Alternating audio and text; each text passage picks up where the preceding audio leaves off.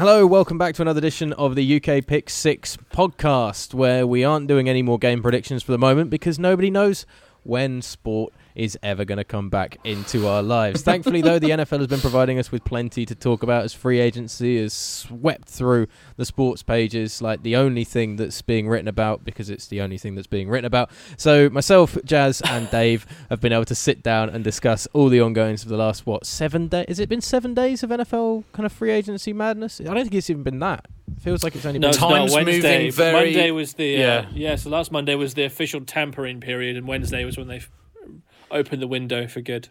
Yeah. Time is moving very, very strangely, as we know. Other things are sweeping across the globe at the same time. Yeah. Like 3 weeks ago, it feels like everything was normal and now, we're on the verge of lockdown. So, yeah. I mean, less than 3 weeks ago, everything was normal. Even a week ago, things were pretty good. Yeah. Yes. Yeah. I've come back from Argentina in the last 5 days to sit in a room for... Yeah, I liked it more over there. 14 days. Yeah, you know how we were trying to get you to come back because we were worried about you, Ollie. Like, you get trapped out there. Yeah. You can go now. There. Yeah. You should have stayed. Part of me does think I should have stayed, but... Yeah. I don't know. Oh, well. Your parents didn't want you back, because it's not like we can see you anyway. Well, yeah, none of us are hanging out because we're not allowed to socialise. This is as social as it's going to get for the next however many months. Just on the parents thing, they were telling me that I should stay, and then the moment I got home, they were like, "Oh, we were so relieved. We wanted you back so much, but we didn't want to encourage you." I was like, what liars! What the hell? They were like, "No, you stay over there. You get locked down over there and never come back." Piss off. That was us. We were the ones who cared about you. You don't need your fam. Oh, Jazz is so mad he stood up. He's pacing. Jazz is livid at that. I'm mad as well. Mad as hell. Mr. and Mrs. thrown. Wilson, if you're listening to this, kiss my ass.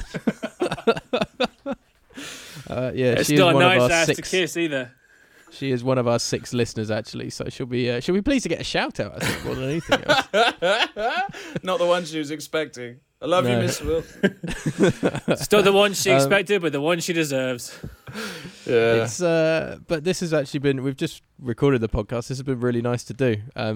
It's a 90 minutes where I haven't thought about any of the news and what's going on, which is great. Totally. It's been really nice. It's really nice. It's a nice break. And it's like the only bit of human interaction I've really had in the last 48 hours. So, cheers, guys. Thanks. At least you've got an hour and a half of a podcast to sit through now and take away 90 minutes of your lockdown. Don't say sit through. That sounds terrible. Sit through this hour and a half. Well, nobody's allowed. Yeah, you can walk around while you're doing it. You can go from your living room to your kitchen and then back to your living room. And you can go to a Duke. If you got one of those speakers, you have a bath. Yeah. I mean, there's all kind of things you could do. If you got a garden, you can pace the garden. I'm not sure, though, if you're having a bath. Like, it's not a relaxing bath podcast to listen to, It's not like a soothing tones or anything. I mean, there's a lot of... It's quite aggressive, actually, There's some hot debate about snaggletooths and analogies and stuff like that. Yeah, some weird stuff, We still haven't addressed Dave's drinking problem yet either, so that needs to happen sometime. Well, save it for... If you don't talk about it... If you don't talk about it, it's not a problem. It never happened, did it? Yeah, so it's okay. I still think it's a good analogy. What we did have is we had plenty of discussion about Tom Brady and his move to the Tampa Bay Buccaneers. We had some of the big trades and talk about, Stephon Diggs' move to the Bills, the Hopkins move. There's been so much going on. We should probably just let you guys listen to it, really. Enjoy the pod. Over the middle, picked off! Sees it fired, intercepted! Blitz coming. Pass is picked off. He's going to go looking again, and it's picked off by Stephon Gilmore down on the right sideline. Into the end zone, and he's picked off. Back the other way.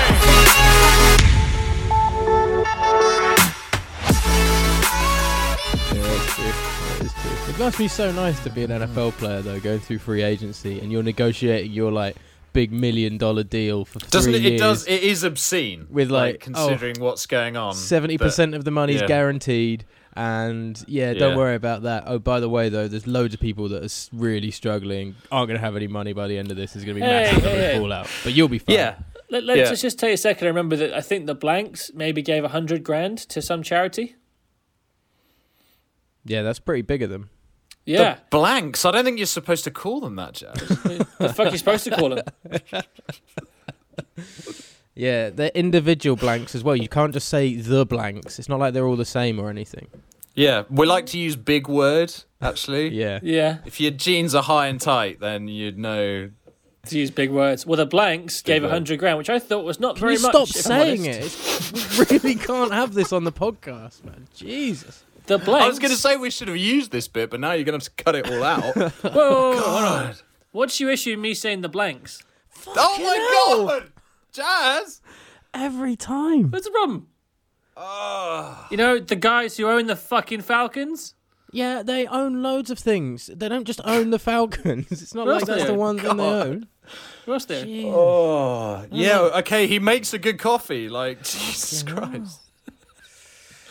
I'm just saying, the Blanks did not give that much money compared to what they're worth.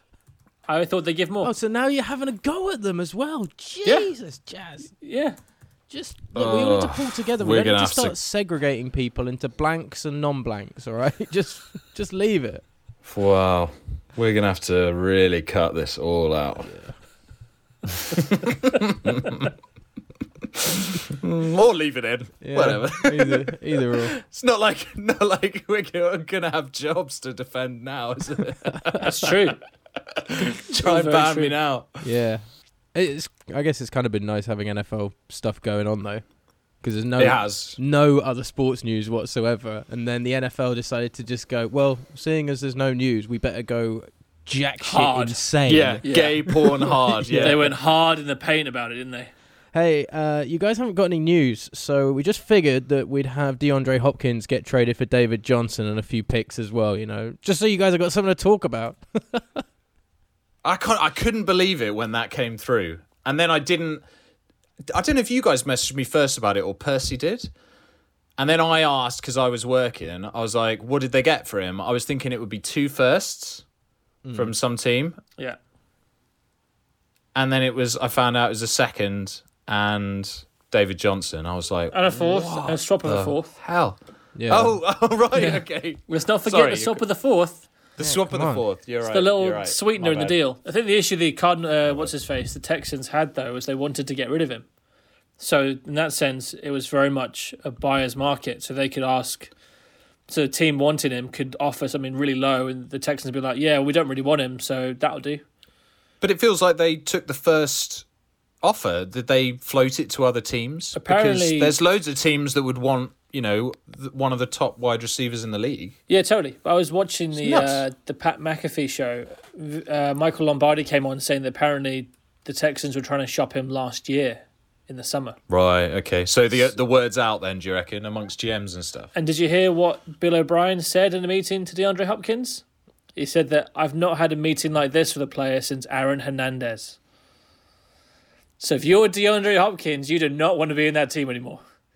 You want to get the hell out of there. That's mildly insulting, yeah. Mm. Yeah. Just comparing him to... Just a little bit. Like, murder. Why do you think they wanted him out?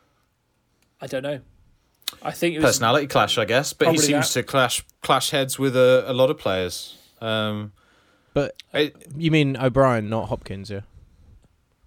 Or both, maybe? Yeah. It's hard to say. Well, both of them together, that's what I mean. The chemistry's obviously not there. No, but when you say they seem to clash a lot with a number of players, do you mean Bill O'Brien clashes with a number of players? Bill O'Brien, yeah. Well, I think Watson is going to be absolutely gutted about this. Yeah. Well, yeah. Yeah.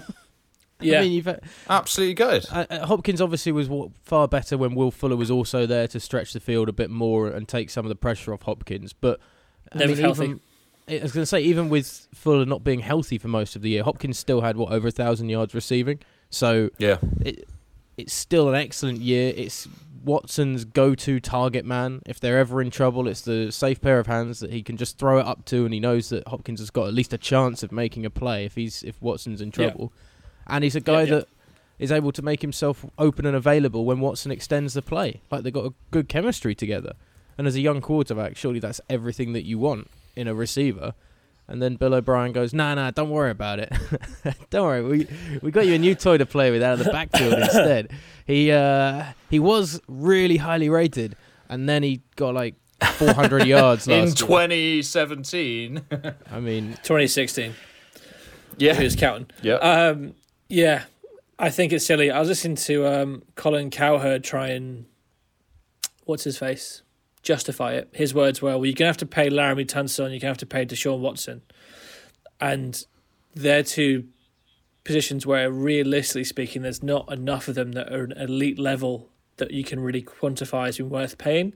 So he said, well, it's easier to find a receiver to go with your standout left tackle and standout QB than it is to find a standout QB or left tackle to go with your other two positions in question.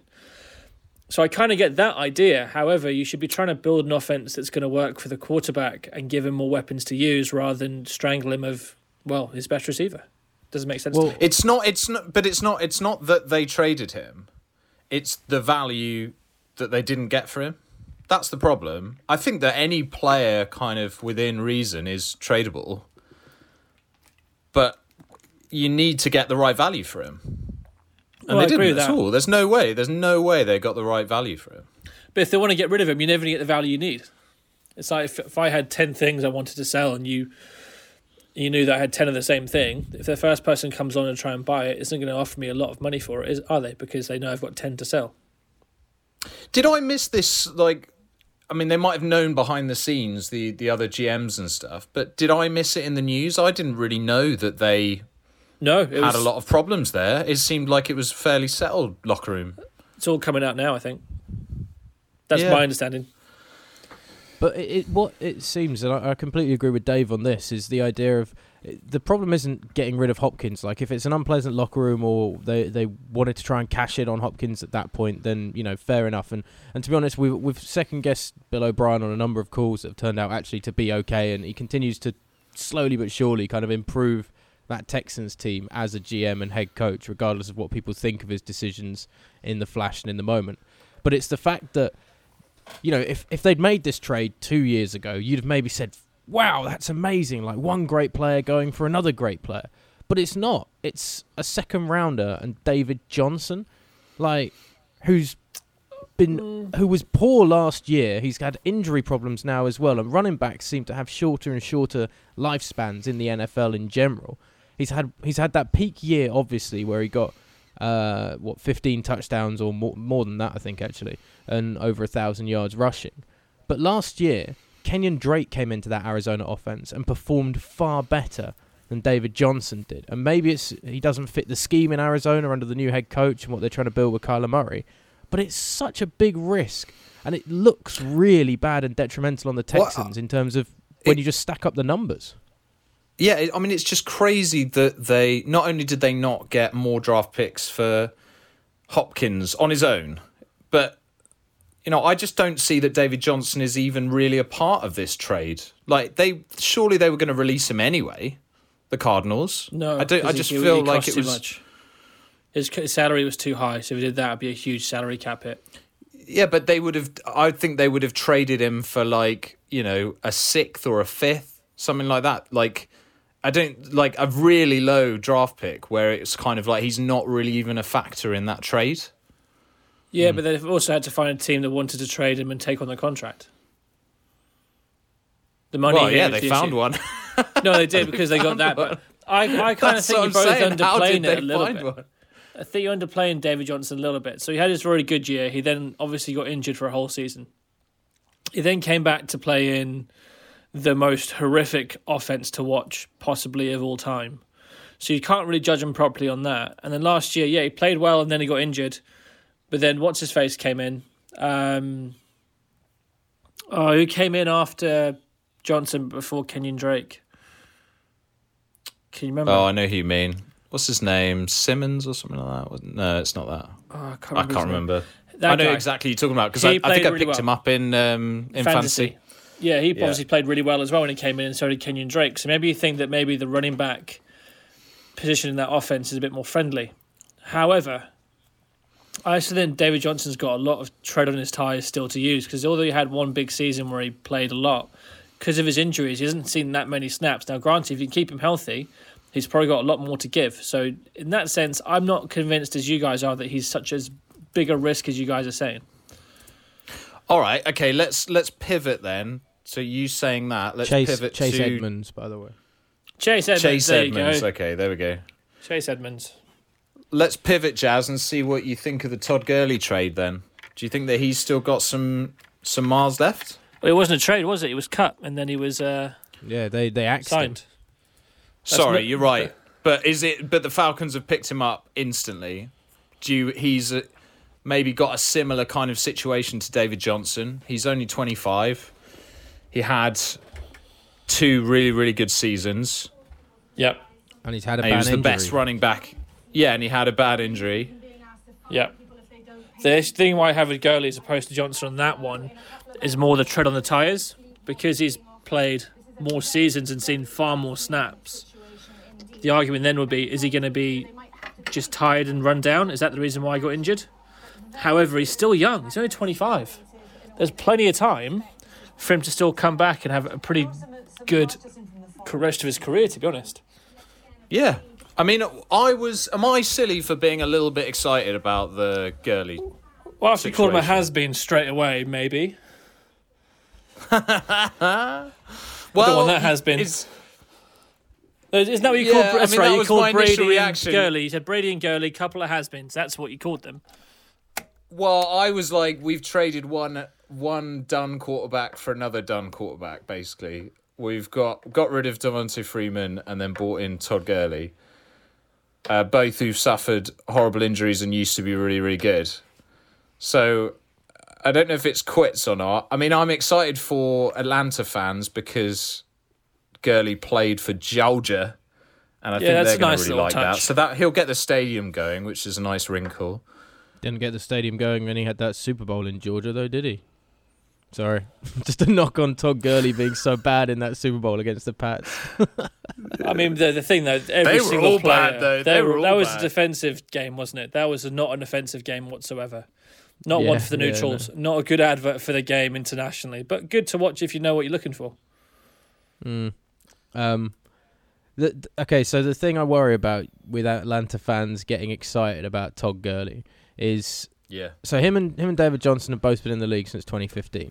But as Jazz says, there's way more mileage on Gurley. Not only that, but we've seen an intelligent, what's meant to be a very young and great intelligent mind in LA be unable to use Gurley as effectively last year. Although he still had almost 1,000 yards. And let me get the stats up here. But he had a lot of touchdowns, actually. I was going to say, he did okay. They were kind of short yardage. He didn't have, like, explosive ones. No, he didn't have a run longer than 25 yards last year. Wow, yeah. But he did manage to still pick up 12 TDs and 857 yards.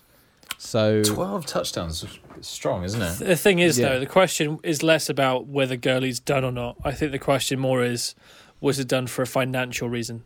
Because the contract they were paying him, they won't get the production out of him that you'd expect from the price tag. That's the problem. So I think that is probably, if he wasn't getting paid as much as he was, he'd still be a Ram. That's my feeling. Well, they shopped him. They shopped him as a trade, and then 24 hours later they cut him when nobody was interested. So I think everybody in the NFL realizes that Todd Gurley isn't worth the amount of money the Rams were paying him. And isn't worth taking, but also isn't worth taking a chance that maybe he actually will be back to that sort of level again. So I do think that because nobody was willing to take a punt on that people have kind of gone, it's not worth the risk because we don't feel that there's a 60% chance that he'll get back to his best. Actually, but it's a slide downhill, and Atlanta doesn't. But it's worth the risk. It's worth the risk at like $7 million, though, isn't it? I think that's what they're paying him. So yeah, no, if you can knock. So for the Falcons now, it looks good, doesn't it? But if you're paying him twice that, you're right. It's especially kind of a proven deal too, isn't it? So you get paid this. If you prove you're really good, we'll give you more money, or some other team will give you more money. Or they could franchise him if that happens next year. I think this just goes to show again what we've seen league wide is that the running back position doesn't get the money that arguably they feel they deserve. Because you look at what happened with Le'Veon Bell when he held out. He got a deal that was for less money than if he signed with the Steelers. The same thing's happened this year with Melvin Gordon. So Melvin Gordon, I think the Chargers offered him maybe $14 million a year, maybe 12, maybe 10. And he signed with the Broncos for at least $2 million a year less. So you're looking at players who are thinking that they are worth more than the league values them, and they're all at the running back position, which is a shame for them because they're the ones who take some of the heaviest beatings and get run into the ground. I know. Who'd want to be a running back? Absolutely, especially because now you could literally go from college, go straight. Like Saquon Barkley is a great example. He went straight from college and started dominating the NFL. The question would be how much he gets paid and whether at the point that he gets paid after having, say, 3, 4, 5 seasons of probably 300 touches or so each year, how much he's going to have left in the tank. Yeah. Because the Giants have got him on a nice long deal already because he was a high draft pick as well because they knew that was their guy.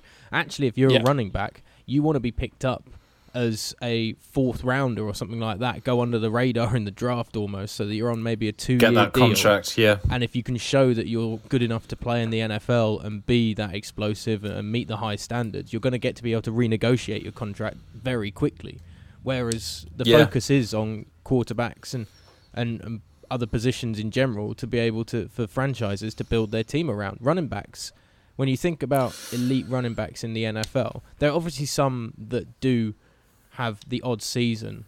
You look at David Johnson, that year he had was incredible and deserves loads of extra cash after putting up numbers like that. But because they get worked so much, their injury risk is so much higher. They're going through, the toughest part, going through the tackles and can have anybody fall on a knee, an ankle or something that puts them out for weeks.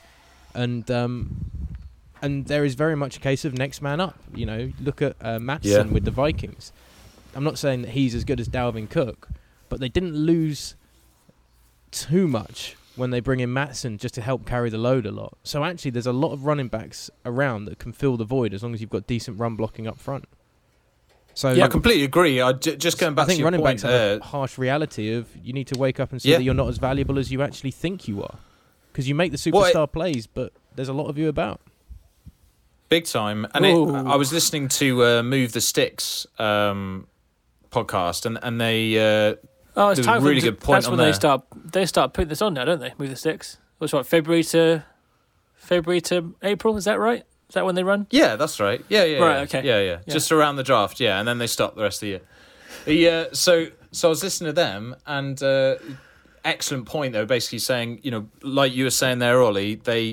If you're an organisation, what you really want to do is get your running back in the first round, get one of those top talents like a Gurley, or if a David Johnson and a Saquon Barkley, get them in the first round, use up a lot of draft capital on them, yes, but then you've got them on a 5-year deal, and then after that 5 years you could tag them twice technically, so you've got 7 years, and after that 7 years they're going to be done. So from an organisational point of view, there's no reason to go out there, especially as we're seeing like Devontae Freeman got a huge contract, got injured. Todd Gurley got a huge contract that they didn't need to give him because he still had another 2 years left on his contract, and then he got injured.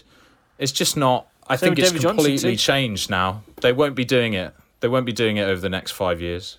But it's really different. It's going to get really awkward with running backs dealing with these franchises now because the running backs like Le'Veon Bell, for instance, are going to hold out and feel that they deserve more of a share of the pile of cash, especially with obviously the salary cap keeps on being extended every single year, almost pretty much every single bargaining that they have. It goes up by another 10 million or so to make room for more players to be able to get more money. And running backs are going to want and demand a big share of that. And I just don't think they're going to get it. Yeah, they're going to have to form a new, like their own union, aren't they? Running back union. The trouble is they'll just get someone else to come and play it. That's all that will happen. There's enough people who can run. Well, that sounds terrible. That can run fast and can see where they should be going enough, and hopefully hold on to the ball. That if the top tier running back said, "Well, I'm not playing anymore," they'd just be like, "You know what? That's fine. See ya."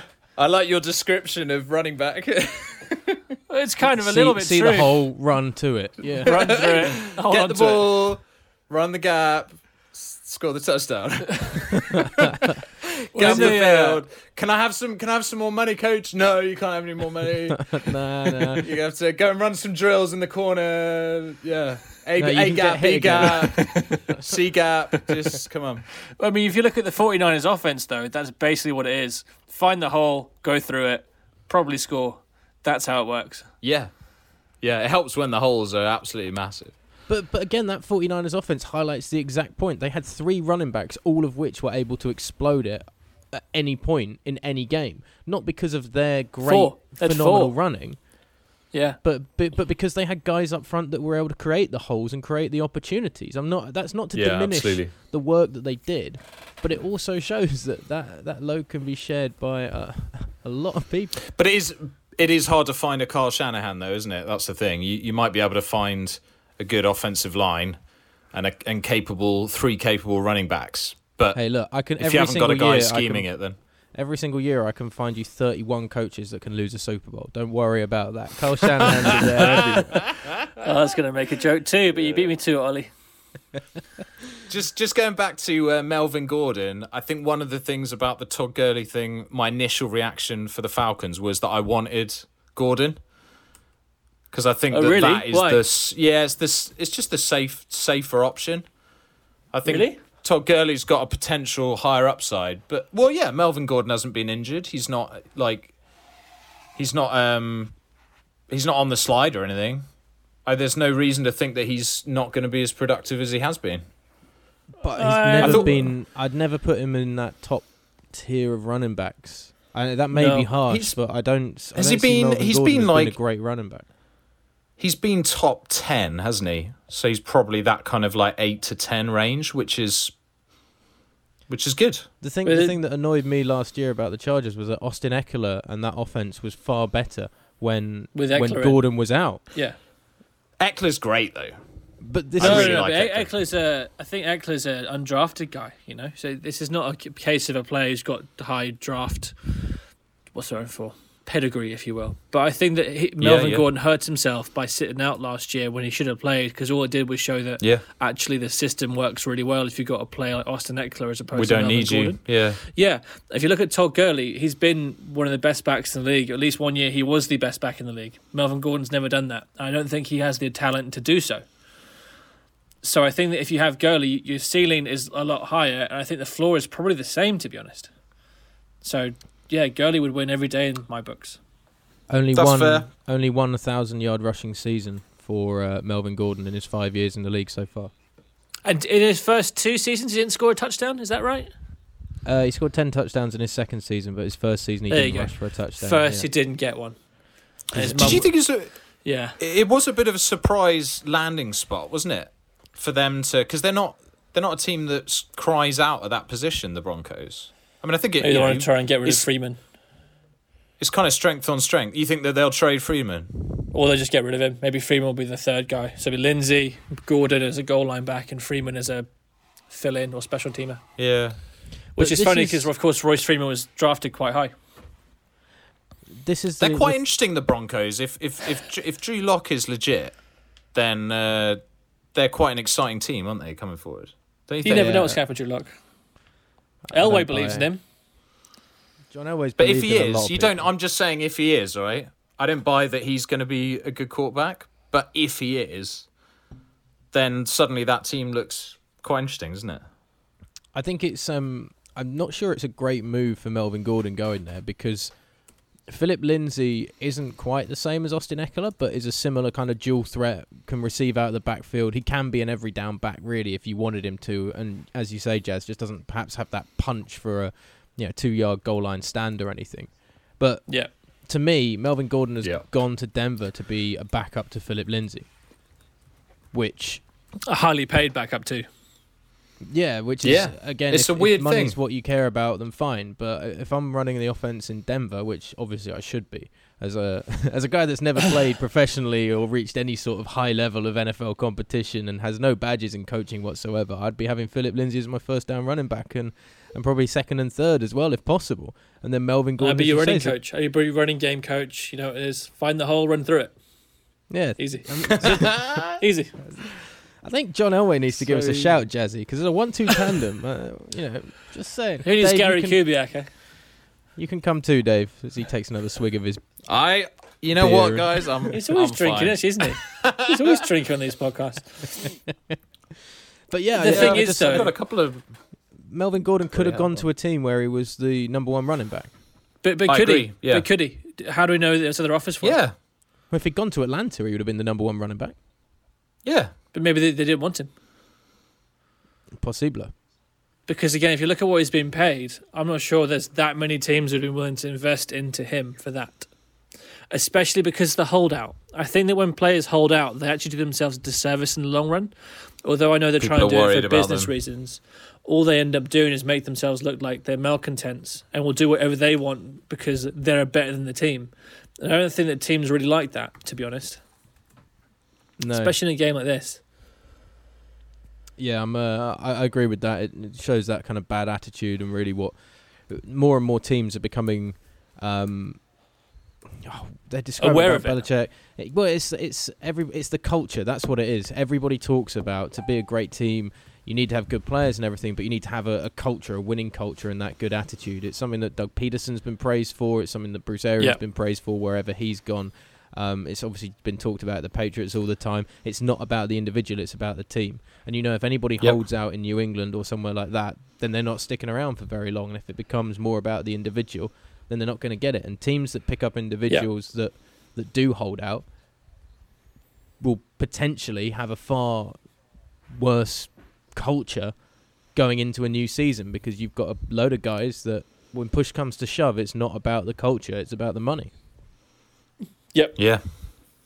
What do you guys... So moving on to some other big ones, what do you guys reckon about some of the quarterbacks? Teddy Bridgewater was a bit of a surprise for me. I think you're quite high on him, Ollie. It's the one I called when we were talking about... and unfortunately, the audio is corrupted from our free agency tracker discussion where I said one of the people I was interested in seeing what happens is Teddy Bridgewater. Because we picked a couple of guys each and said where we thought they might land or what might happen to them. It started the great off-podcast Austin Hooper debate that Jazz is, way out on not being a fan. It's not my fault. It's just not good enough. It's not my fault. Good enough for what? He's an above-average starter in the league. Well, coming off a good season. He would have had 1,000 yards if he didn't miss like two or three games last year. I wouldn't sign him. Well... Hey, look, save that for the Austin Hooper breakdown. But but Teddy Bridgewater going to the Carolina Panthers, I really like as a very safe pair of hands going into Carolina. I mean, obviously bad news for Cam, and I loved the fallout of Cam posting on Instagram being like, you guys didn't, I didn't agree to leave. You guys are pushing me out. It's like, shut up, Cam. Like, you and your wardrobe, jog on for the time being. The story is Teddy Bridgewater's come back from that horrific injury and he's landed himself a $63 million contract for 3 years. I love that he's getting paid, it's a bit risky. You say safe pair of hands though. Is it kind of I don't think it is. It's not the most inspiring thing, is it? Like what have we, they should have ambitions to be competing in that division. Can they compete in that division with Teddy Bridgewater? Not only that, it was Teddy Bridgewater's 5 games where he subbed in for Drew Brees because Sean Payton's an excellent offensive coach and knew how to just try and tame things a bit for him. It's not like he put the game on his back and won it. So, but he's not going to be asked to do that. He's not going to be asked to do that in Carolina either because we know that their offense, the majority of it, is going to be working ways to get the ball into the hands of Christian McCaffrey. And as long as they can But it needs to be more than that. It needs to be more than that. That's not good enough. They can't keep doing that. And he will get injured at some point, that guy. Sure, and he won't get paid. at the moment, he's got a better shoulder than Cam Newton, who's had so many surgeries and has been lacking in his passing for the last few years. And Cam is a broken asset at the end of the day.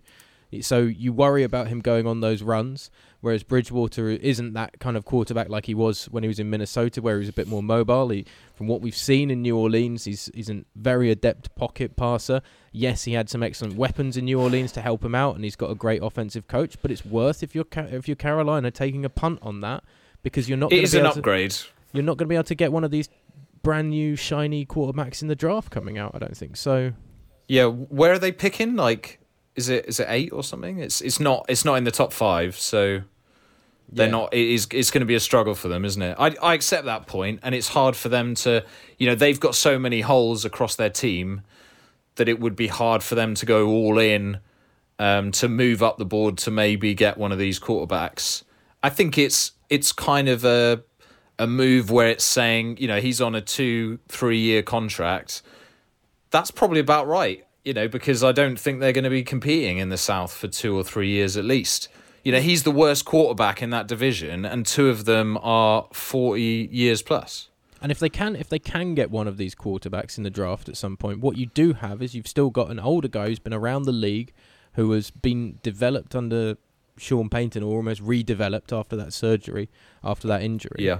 And so you've got a guy who's kind of been through it all and seen it all, has had that potential of never playing again, has worked his way back to that. And that's, again, a great thing for a young quarterback to sit behind and learn from for a year, maybe 2, and guide a guy coming in. And it'll be interesting. It's all kind of up in the air with the Panthers, because you've got a brand new head coach as well.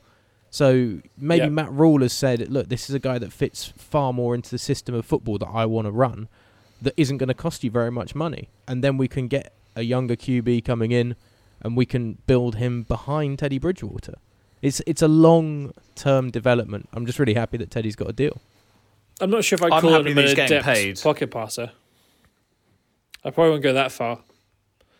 The question I would predict to Teddy Bridgewater, if I can get my words out, who would you rather have, him or Jacoby Brissett? They're about the same to me. They are similar, aren't they?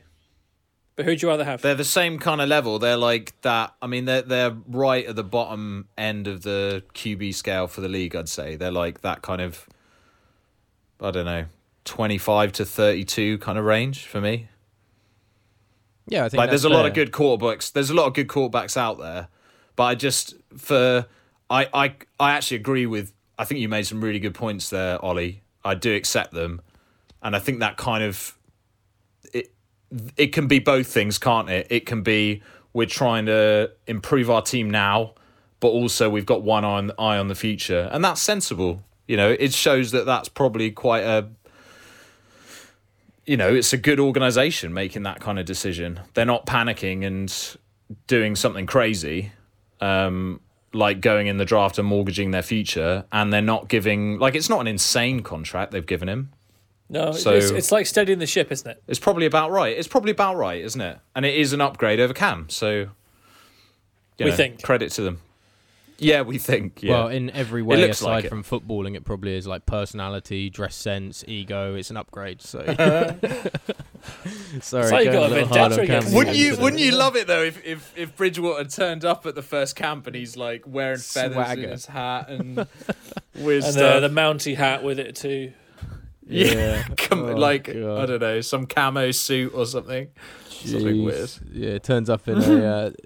who's it? Mario Balotelli had that army camo Bentley that he used to drive around in Manchester. Like one of the worst, yes, one of the worst looking cars I've ever seen in my life. Yeah, it turns up in something like that. Like, that guy was born to have been a wide receiver in the NFL, wasn't he? Mario Balotelli. He was in the wrong. Wrong sport. Or a corner. Or a corner. Just some diva position. Corner, yeah. Man. Diva corner. What is wrong with wide receivers and cornerbacks? They're all just jawing all the time as well. They're always talking trash at each other. Oh man. Yeah, that's Mario Balotelli is the ego of Terrell Owens in a footballer, basically, isn't he? Yeah. But without the work ethic. At least T.O., he works bloody hard. Yeah, he plays for the Italian side. Ollie would know. Yeah, he's at Brescia. There you go. Okay, of course. He's had a few decent games this year, in fairness. Just quickly on another quarterback, by the way, Ryan Tannehill getting $118 million, $91 million guaranteed over 4 years from the Titans. Jazzy. Yeah, Jazz's face on the video call here is saying it all. So I'd like to pass hand the floor over to Jazz to give us his thoughts on Ryan Tannehill and the big money deal. I like his pacing around the room as well. It's on the floor now, the iPad, so I can't really sit down. So from my point of view, I like the fact that they've rewarded him. I think they've overpaid him, but I think that if they hadn't overpaid him, someone else would have overpaid him massively anyway.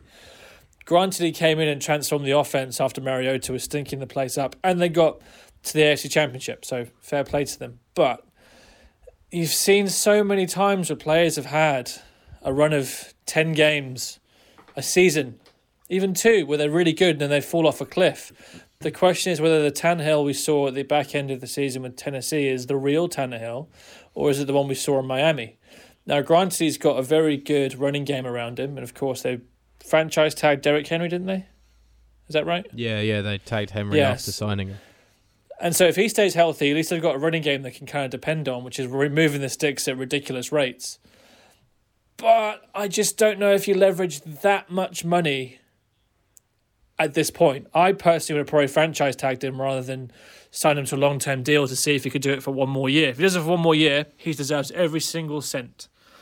If he doesn't, then I think that you've got more of an issue in your hands. So I would have tried to sign Henry, but granted Henry probably wouldn't want more than you're going to give him anyway, and then tagged Tannehill. That had been my point of view on it, just because I want to see more before I wager that much money on him.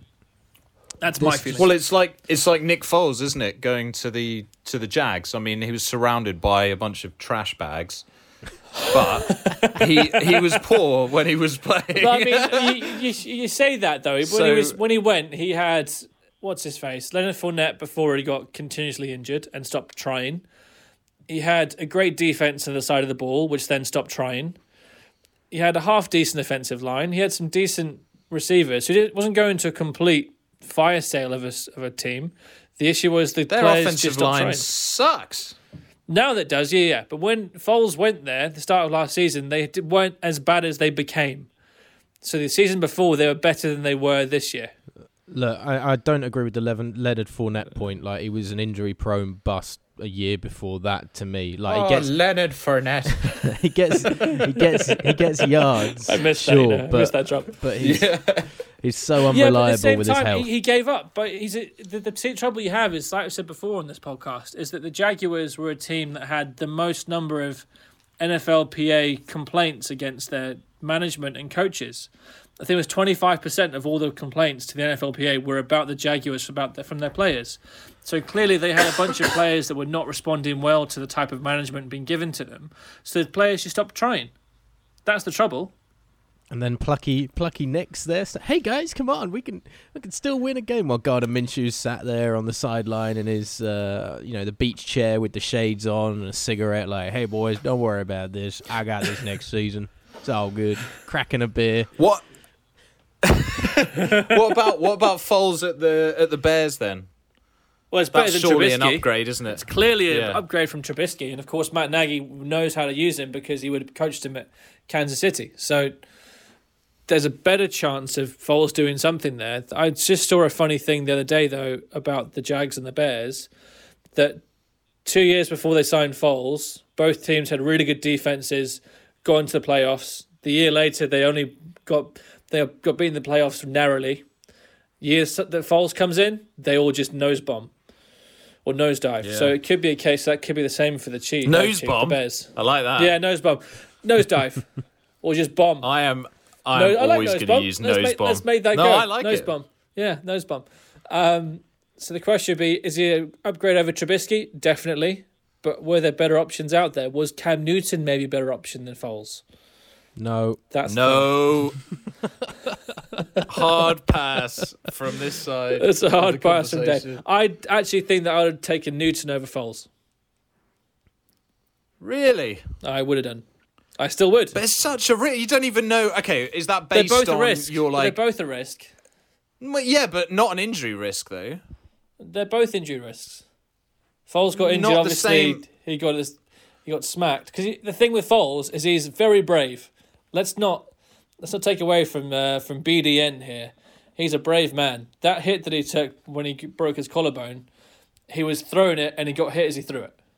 He's standing there waiting for someone to hit him and he takes the hit because he's doing it for his team. The trouble is, players like that at his age are more prone to breaking things.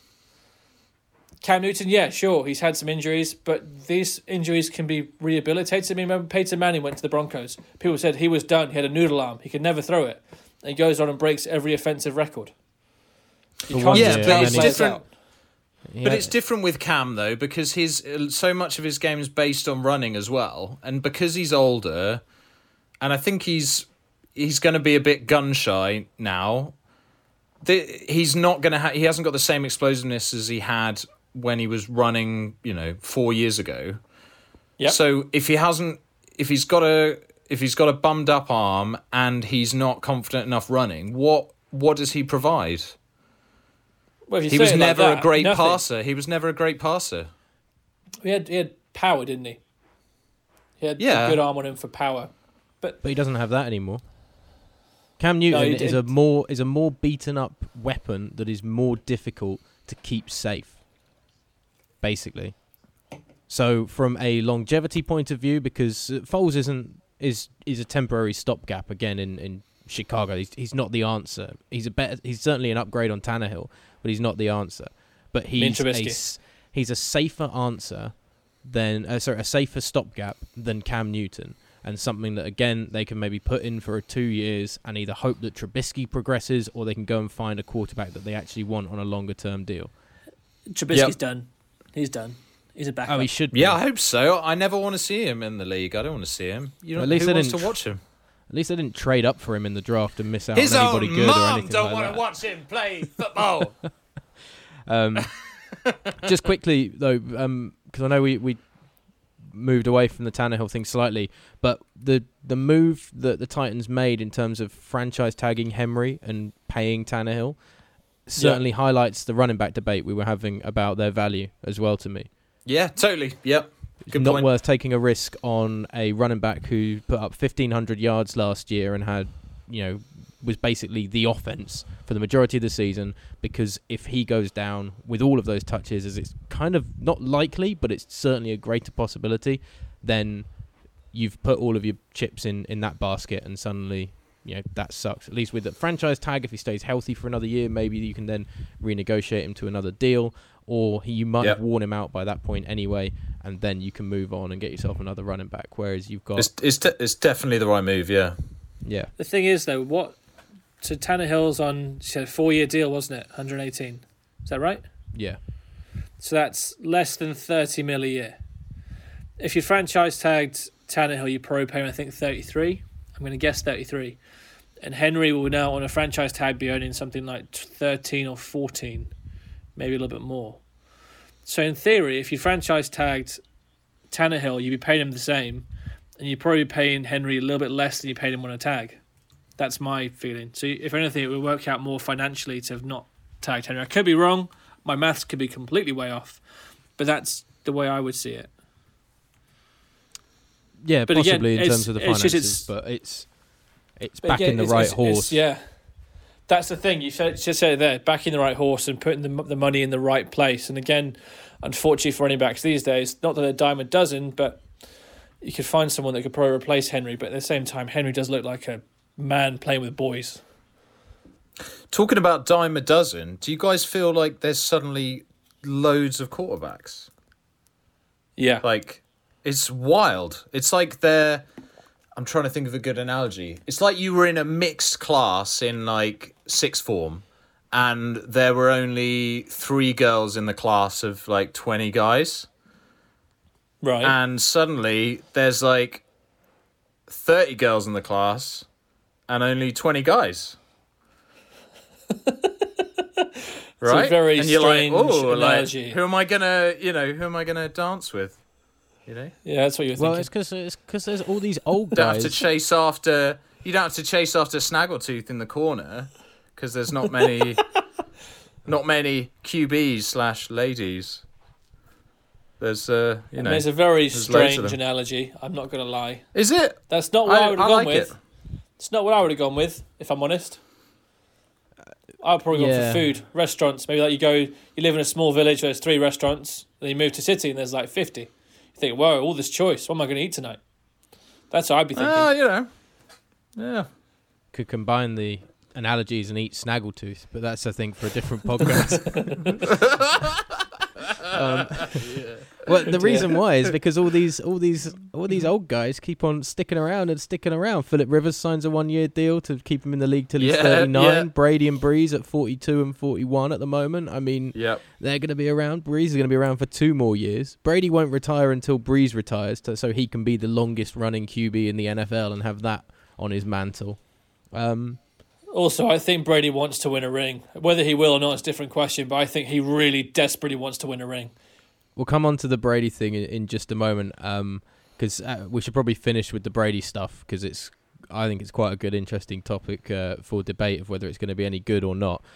We were talking quickly about douchebag wide receivers that are quite mouthy, so we should probably talk about Stephon Diggs. That was another wild Buffalo Bills one. First round pick. He wanted out of there. He wanted to get out of there. Did you guys see it though? As sometimes these we had the Hopkins trade. We've already talked about that to death, where one team got fleeced, and you can just see you can only see it as a good thing for one team. It's like zero sum. But there's a few trades that come through, and you're like, oh, that kind of works for both teams. And this is one of those ones that I see it as. Do you guys have the same take? Or I think the Bills overpaid. They overpaid because of Hopkins' trade. You can't take trades in isolation for wide receivers. I don't think you can. Well, any player's position. If you've got a trade that happens for a quarterback and then another quarterback gets traded, their value should be similar if they're of similar talent. Now, I'm not saying Diggs is not very good. Diggs is very good. But is he as good as Hopkins? No. Now, I'm not trying to say that Johnson is worthy as a replacement to Hopkins, as we've already said and discussed, but I think the Bills overpaid a little bit. That's my feeling.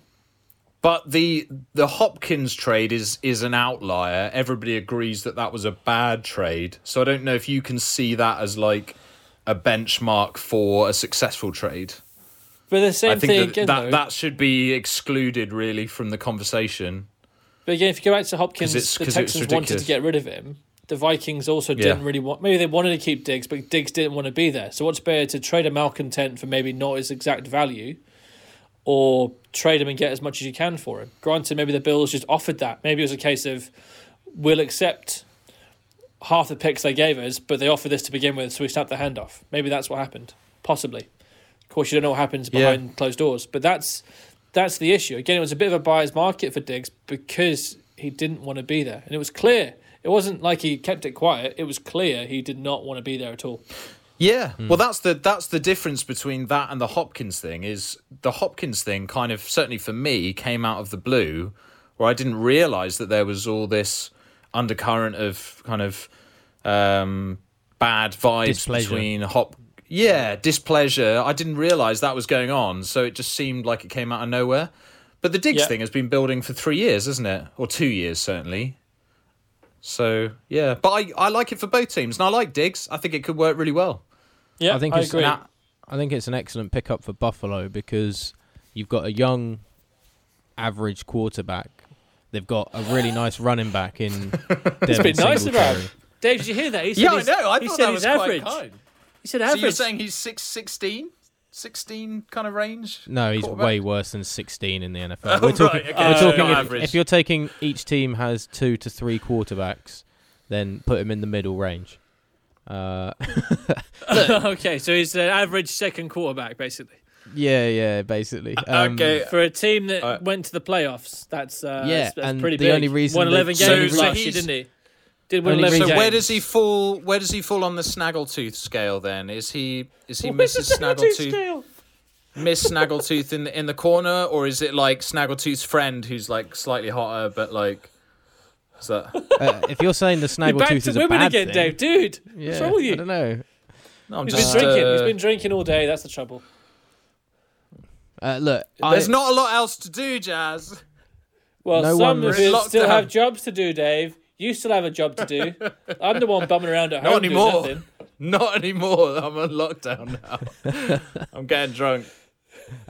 He at the moment is not getting anybody coming up to him to ask him to dance, but he's at least throwing himself out there, making himself available to dance. He's out on the dance floor dancing alone and hoping somebody else will come up and dance with him. He's got some leg out. Yeah, I think maybe it's more like he's surprising everyone with his dance move still. Ollie's on board. Look, the reason why the Buffalo Bills didn't beat the Houston Texans was Josh Allen in the playoffs. He was the reason why they didn't win that game. He choked. He was an inexperienced quarterback in a big moment, and he wet the bed like a 4-year-old. So is that too old? I don't know what age you stopped wetting the bed. I was a late one. But what what they've done... That's quite young, I think. I think like kids wet the bed until like 8 or something, don't they? I definitely didn't wet the bed past 3, so whatever. All right, Jazz. I wet the bed the other week, so I don't know. Yeah, you have been drinking. Was it your bed or your bed frame that's not really a bed at all? That's a spare room. Oh, Jazz? So that, you didn't pee on that one? No. Oh, okay. No, because no one should sleep on that because it's not a real bed. It's not actually a bed. No, that's right. You got a mattress right here, Dave? No. Oh. Well, now's a great time to get one. It should be all of you on sale. He spent all of his money on San Miguel, unfortunately. There's no mattress money left. Is that what he's drinking? Yeah, it was all they had in Tesco, so I panic bought some San Miguel. I had to elbow an old man to get it as well. Tough times, man. Was it the elbow because you're trying to get him out of the way, or an elbow to say hello? Because, of course, that's how it's supposed to say hello these days, isn't it? Elbows. Oh, no, I hit him in the face real hard, and then he went down. Okay. And then I took the San Miguel. They took the San Miguel. Nice. Yeah. So smash and grab. Yeah, smash and grab. Yeah. Survival of the fittest, he may have actually been like asking me a question at the time about like where another item was, and I didn't really hear it.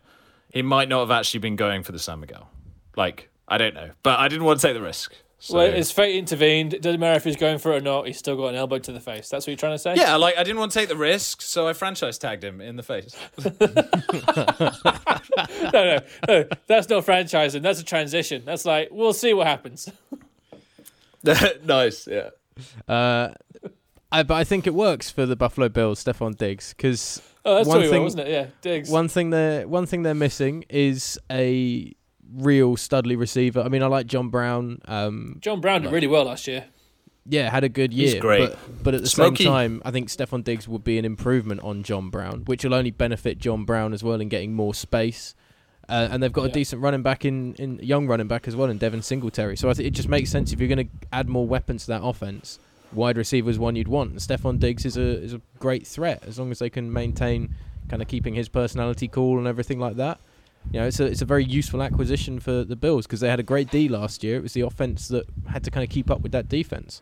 And there's a window opening now to get at the New England Patriots in that division. So big time. They're going all in, aren't they? They want to take the top. Yeah, go big now and see if you can start establishing yourself in the AFC East and be the number one team in that division. Oh, how good would it be to see another team sit in the top that division? I'd enjoy that. That'd be a great day. It would be as satisfying as punching an old man in the face for a beer in Tesco's. No, Ollie, elbow. Sorry, elbow. Apologies. Come on, elbow. But yeah. David's not some savage. I think it's a trade that works for the Vikings too because they've got a whole load of draft picks that you know they can probably find themselves a decent receiver in the draft and reinforce. Yeah, it's supposed to be a really good draft for receivers, and they've got loads of holes now. So I think that there's a lot of work to do. Like the Vikings are kind of I don't know they're an odd team because there's a lot of talent there, but there's a lot of old talent there. Yeah. And we're still not sure about their quarterback situation. So don't want to get into it too much. Oh, he's trying to bait. He's trying to bait something. But yeah, I think it's a good move for them. You know. And they've still got a number one receiver, so it's okay.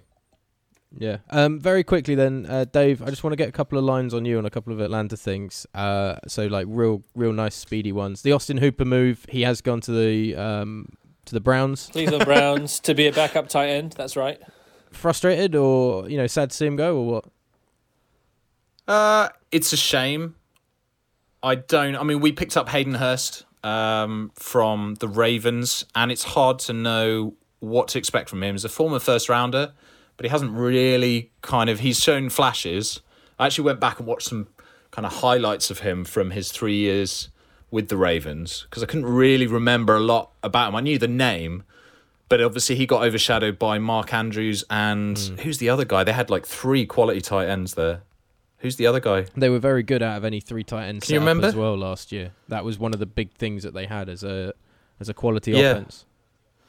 Obviously, they were running the ball so much as well that having two tight ends in there made complete sense from that point of view. But yeah, he kind of got overshadowed there, so it's hard to know. But he was very highly touted out of college, so I think that if we hadn't have picked him up, I would have been more bummed about it because Austin Hooper had been threatening to kind of break out for about 3 years, and he was always that player that especially fancy heads had been talking about to take the next step.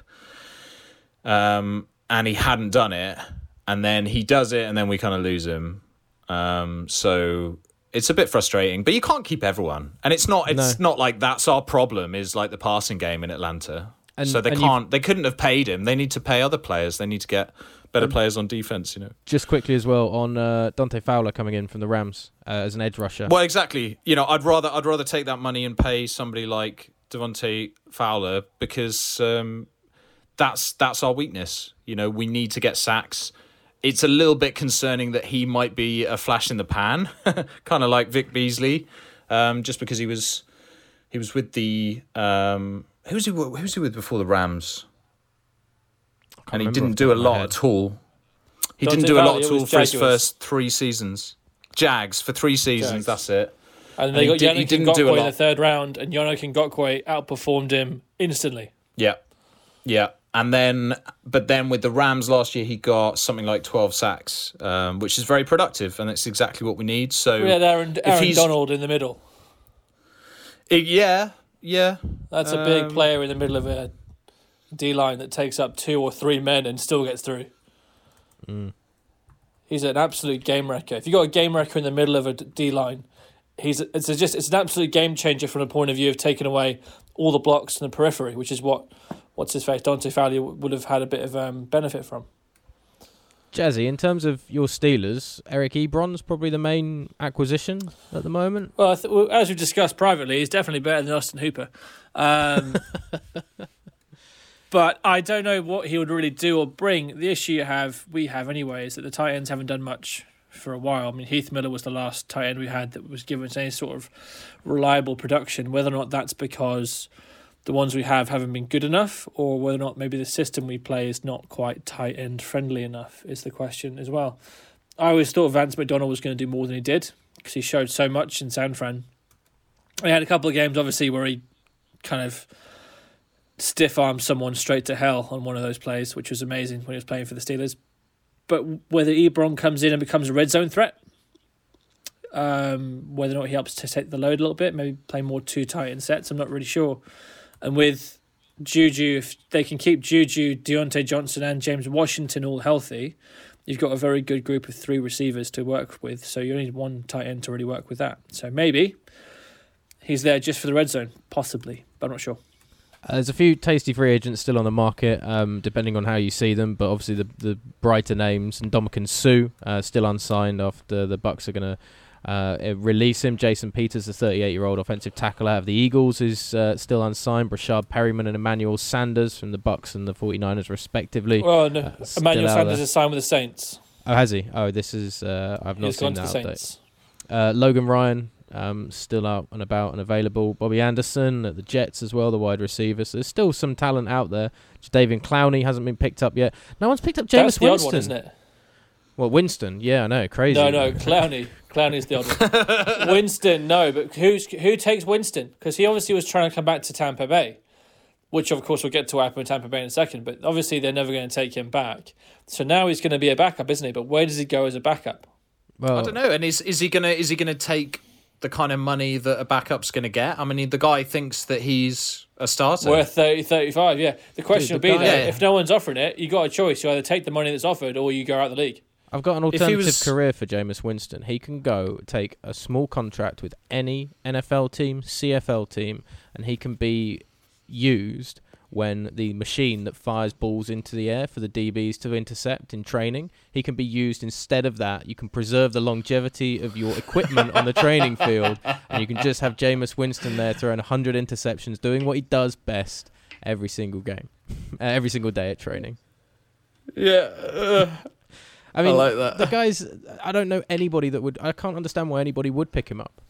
I don't see what his value is to anyone. Well, no, I think that he could hold your franchise back as well because he's not in terms of a starter. I mean as a backup. You think that he's that bad that he'll go in as a backup and he'll still regress the team? Well, no, my point is that he's... No, let me make the point before you laugh like a maniac. No, I think it's brilliant. But you don't know what I'm saying yet. Okay, sorry. So, so if he comes in as a backup and in a kind of Bears situation where there's like a starter who's maybe not performing well enough, or you've got question marks about him, he might win that starting job because he can play well in patches, but then he's still the same turnover machine that he always was. So that's what I mean. He can stop you making a decision, or he could have 1 year or half a season where he plays really well, and then you're like, well, what do we do? Do we keep him and tag him? Do we pay him more? I just think he's like, you can see even if he does kind of well, he's still like could potentially be a bad option if that makes sense. It's a burden. Do you know what I mean? He does better. Yeah, it's a burden. Yeah. Plays see, I really preferred the way I saw it when you first said it was that if you have him in the building at well, all, you just enjoy your team gets worse. So. Yeah, that's what I thought you were going with. You bring me your team, your team gets worse. But it does handcuff you at the backup quarterback position because if you have a name like Winston. And you need to bring him in for any reason. There's pressure on a rookie and stuff, isn't there? It puts pressure on whoever's there. Because he's been a starter. Somewhere there's a rookie there. More likely is he goes to a team which has got an entrenched or an entrenched veteran. Can you imagine being a rookie QB? Like, you know, these 5 QBs in the draft who are going to go seemingly in the first, 10 picks or whatever. Everybody wants to get a piece of one of them. And then you sit down. It's like, we've brought in Jameis Winston to try and mentor you. You know, in your first few years in the league. You know what? Speaking of, go on. Well, no, you can just imagine the kind of. I'd love it to be on Hard Knocks or something like that, where it's the QB room, and Jameis just leans over. It's like, hey, you see those guys there in the red? You don't want to throw it to them. Throw it to the guys in the white, Jameis. We want to throw it to the guys in the white. Yeah. So other thing though, going back to bringing people in as backup quarterbacks, just as an aside, obviously Winston was drafted one position in front of Mariota. Do we think Mariota to the Raiders is a good move? It's just a kind of meh move. Like it's kind of like, yeah. I mean, I don't know. I don't know. Who cares? I thought it. Okay, fair enough. I thought it would have more repercussions. Do we think that he's going to have a rehabbed career? I can't see it, but I didn't really see Ryan Tannehill coming. So if he goes and does a Tannehill at the Raiders, that would be really interesting, wouldn't it? And Tannehill does badly. That would be really funny.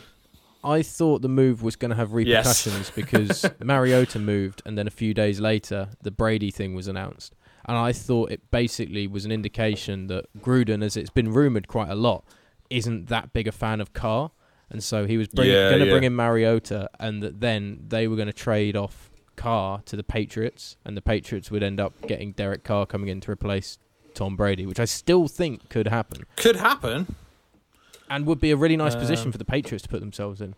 Yeah, I have heard that both Mike Mayock and Gruden were really high on him when he was coming out of the draft. Really high on him. So they might feel that they could get him good. You know. Or, and like the kind of, especially Gruden, who sees himself as a quarterback whisperer and really backs himself, he might see it as like his real kind of, I don't know, like if he could turn around that guy, that might be kind of like a huge coup for him. You could see that, couldn't you? Like where he, because he's got an ego on him, like he sees that he could be the one to do it.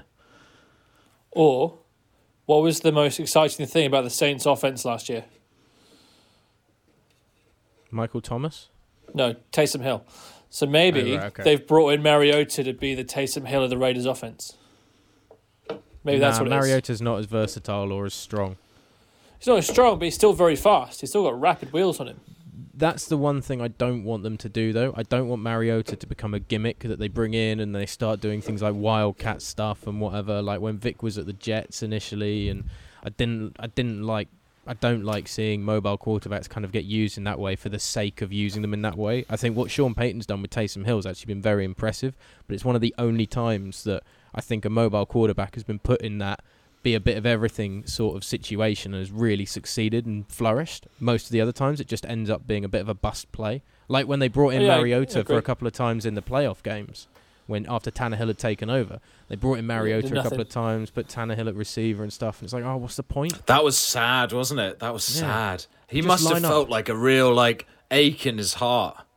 Or maybe they had a contract clause that if he got a snap in the playoffs, the quarterback, he got extra money. He was like, put me in for one snap and I'll be happy. Could have been that as well. But I totally agree with you, but it doesn't erase the fact that teams like to copy what's worked for other teams. And so because of that, if they see that it's worked well for Taysom Hill, they think, well, Mariota's a similar height, maybe not as well built, but he's still very fast. He can throw the ball.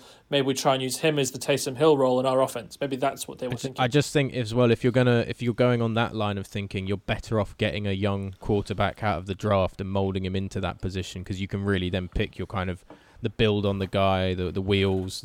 You don't have to have the greatest arm, but have a solid arm kind of thing, and you probably don't end up paying as much money as you would with a Mariota or someone like that. And Mariota was probably going to be there if they hadn't picked him up anyway. So, do you try and get Mohamed Sanu instead? I mean, he's got a good arm. He's done it before. And he can run. He can catch the ball. Ollie, did you want to talk about Brady? Yeah, I was going to say, let's wrap it up with the with some discussion about Brady. Obviously, first of all, is he going to get the number 12 jersey? Yeah. You think so? Goldwyn's going to give it up? TB12 gets his 12 jersey. He's gonna buy who's got it? Chris Godwin. Yeah. Chris Godwin, he's gonna give him buy him a Humvee or something. Something shiny, and he'll buy him a present. Oh yeah, he'll pay him whatever he wants for it. It's too valuable. Players do that. Oh no, I know. I'm not saying that they're not going to do that, but some players really like the numbers that they have. So I just asked if you think that he was going to get the number or not. That's all I'm asking. Some players like Humvees. Not the compensation package. I don't give a crap about that. I just want to know if you think he's going to get it or not. Yeah, 100%. Absolutely. They're not going to start the season without him playing 12. Like I think it's just a kind of... And I saw an article where Godwin was basically saying, he was being a bit coy about it, and he was saying, oh, maybe he'll have to, buy himself a present or something. But it's obvious, Humvee. He's Humvee. Yeah, Humvee. He's angling to the Humvee. I want the Humvee. He's angling to the Humvee.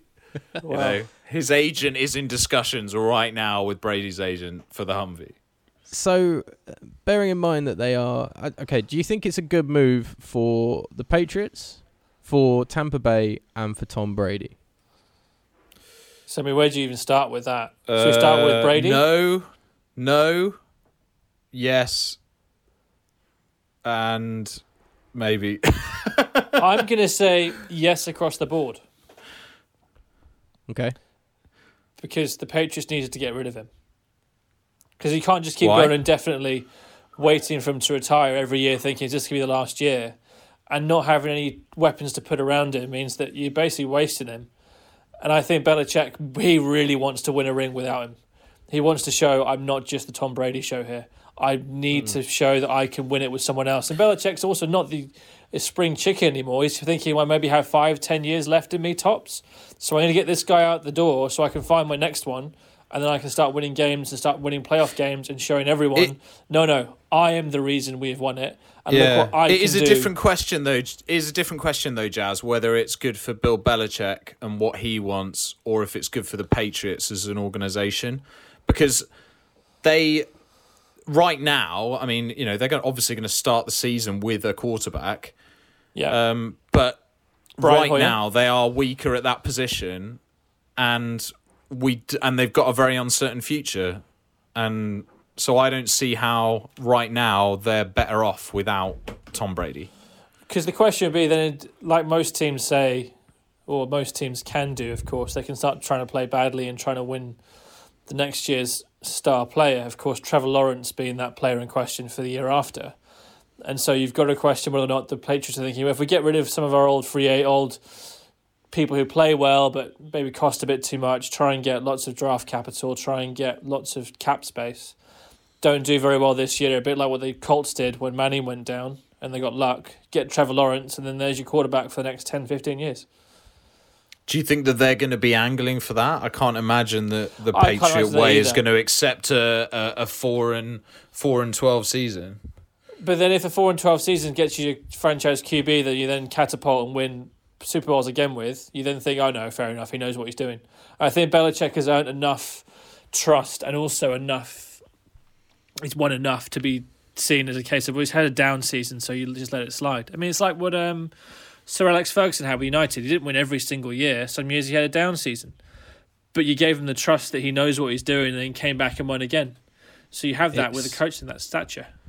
It's definitely the start of a rebuild, kind of across the board, really, in New England. You get the feeling. Yeah. You know, there's been a few other names. Danny Shelton has gone to the Lions. Van Noy. Jamie Collins has gone. Jimmy Collins went. Yeah.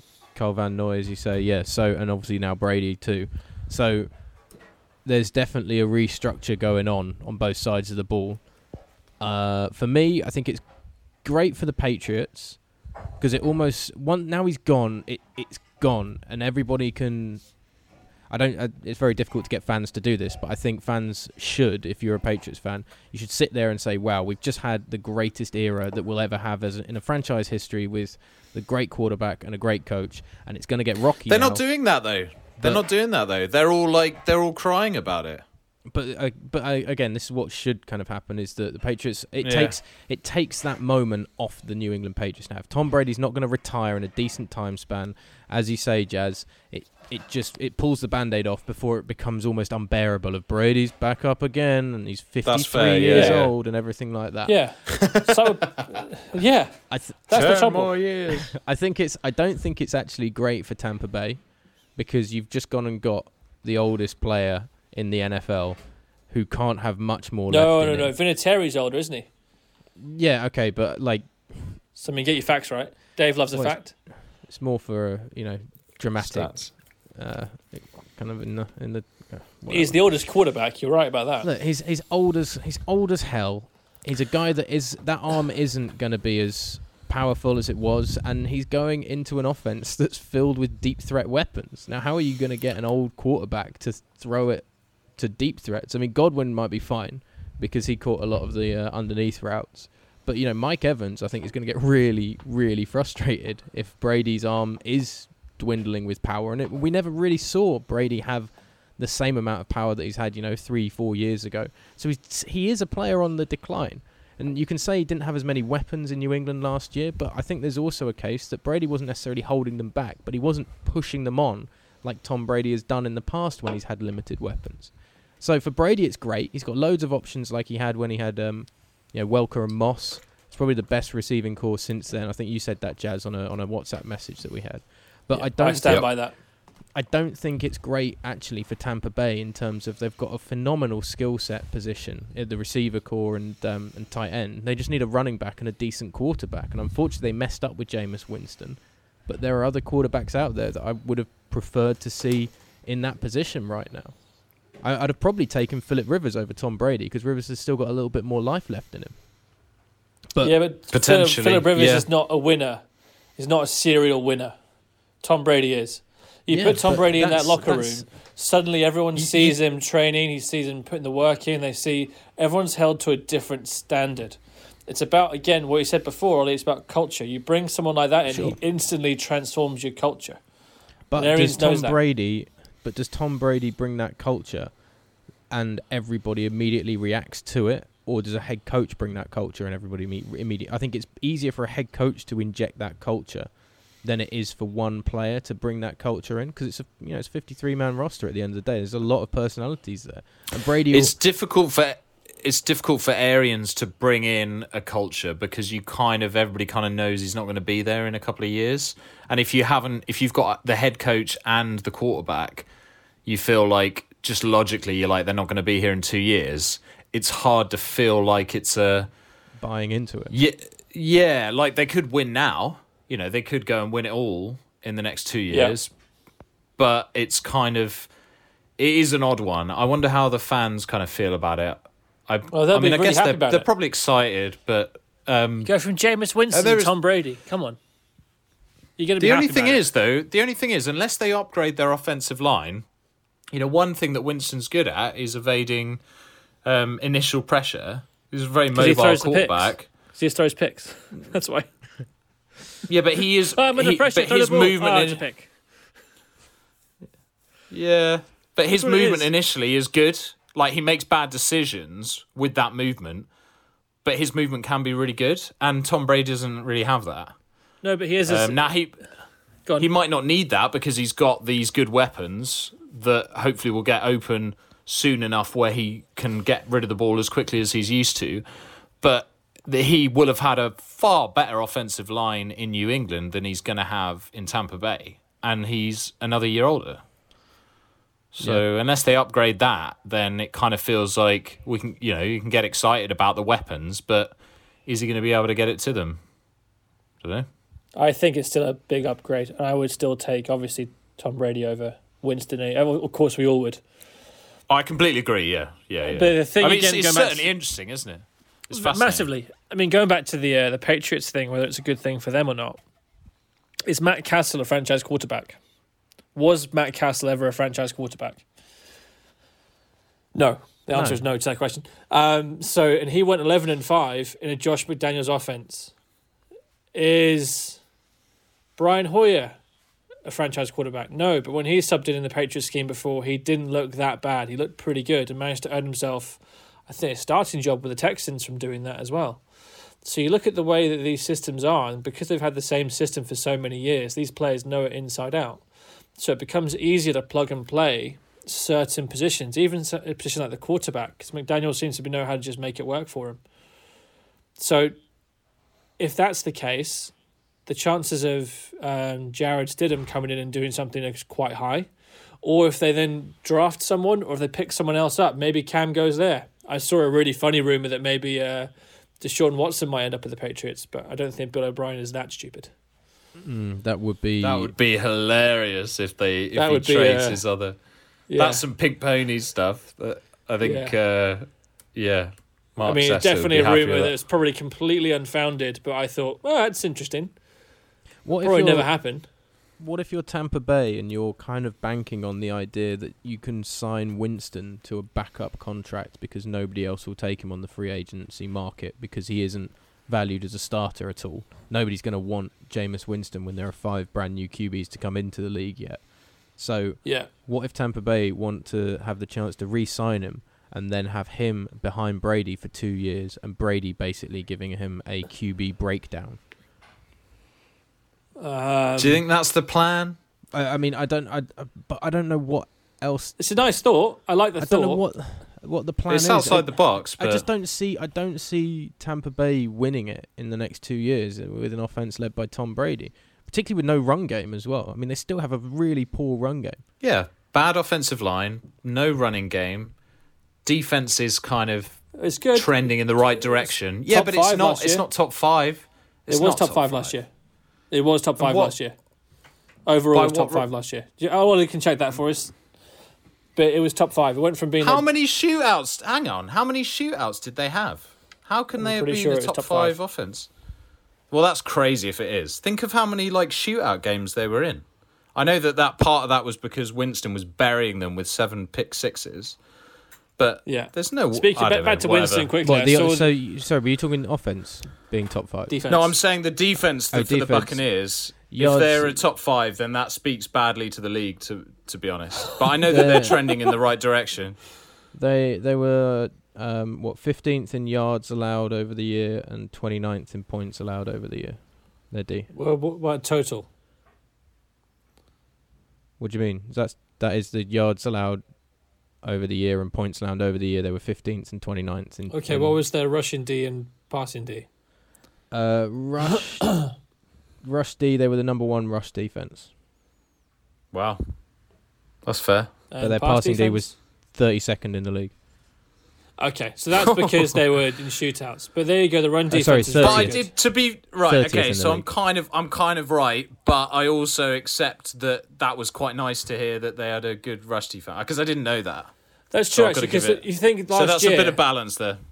Last year when they played McCaffrey twice, McCaffrey got something like 80 yards between both games, as opposed to his usual 120, 140 receiving and rushing. So if they had of given up normal yards to McCaffrey might have got much closer to that 2,000 yard mark. Yeah, maybe they can build on that. I just it's a wild situation that we're going to see. Can you just the visual of it is going to take some getting used to, isn't it? Like horrible. Seeing Brady in a, especially as he's going to be in the same division as my team. It's just going to be so weird. Oh, yeah. Hey, Atlanta, so look who's back. Remember Tom Brady. I just hope that Grady Jarrett just absolutely just mushes his face into the dirt. Just it's really respecting that legacy that Tom Brady's built in the NFL. Then you want to see a dirt face mashing. All right, great. Yeah, I don't want to see him hurt. I just want to see, I want to see him get sacked like 4 or 5 times against Atlanta. Like, I'm sure this has been said by loads of people as well, but I'm a big fan of like the sports kind of stories, the iconic imagery and everything. So for instance, Teddy Bridgewater getting a starting job I really like just because of the story and the road to recovery. In the same way, I wanted Tom Brady to not be anywhere except the Patriots because that's a great story. That's not going anywhere. It's not going anywhere for money or anything like that. It's about being there because he was born a Patriot and he finishes a Patriot. And he created his legacy at the Patriots. Aren't you kind of happy as well, though, that you don't have to have... Like, if he retired as a Patriot, the amount of press that would be like... Oh, it would just be insufferable. There's just the amount of comments and stuff. Yada, yada. If he was going to retire a Patriot, he should have done it after that Rams Super Bowl. Best of all time, GOAT... And all these players tweeting, goats, no more goat. All right. Yeah. Whatever. Well, but that's the thing. What if he spends 2 years in Tampa Bay getting the living crap kicked out of him, and everyone's like, yeah, I mean, it could look great for Bill Belichick because it'll be like, oh yeah, we were competitive still with Tom Brady, and look what he is. Actually, you take him out of my system, and he's getting his ass kicked all over the place. How wild is it going to be if he takes what's his name, Stidham? Stidham. Jared Stidham. If he takes Jared Stidham and then they still win that division and go, 11 like and 5, something like that. Yeah. That'll be wild. And Brady gets, the crap beaten out of him, gets sacked 8 times by Grady Jarrett over the year and then retires. Yeah, I mean, that'd be the ultimate vindication, wouldn't it? We all sit in fear. We all just sit in fear at that point of like, oh god, so Bill Belichick controls the NFL. Oh god. Well, so like a Star Wars version where it's like the Emperor is still there, but even after Darth Vader's gone, he's still there. We all thought it would. We all thought it would finish with Brady going, and that would be the end of it. And Belichick's just got them all still going. Yeah. Like that Jaws 2 poster when they're like, you thought it was safe to get back in the water. And then the shark's just like... Ah. Well, maybe, if you go really deep on this, maybe he was intentionally trying to make sure they lost to the Dolphins, which meant that they had to play in the wild card round for the first time ever in how many years. And they managed to intentionally lose to the Titans somehow through game planning. That meant that they lost, which meant that Brady was then, well, I'm not going to stay. I might not stay. And then he gets rid of him to then start again. And that's some deep dark Emperor Lord stuff right there.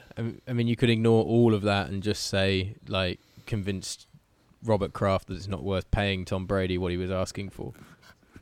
That's a much easier way to make sure Brady doesn't stay. Yeah, that's just better.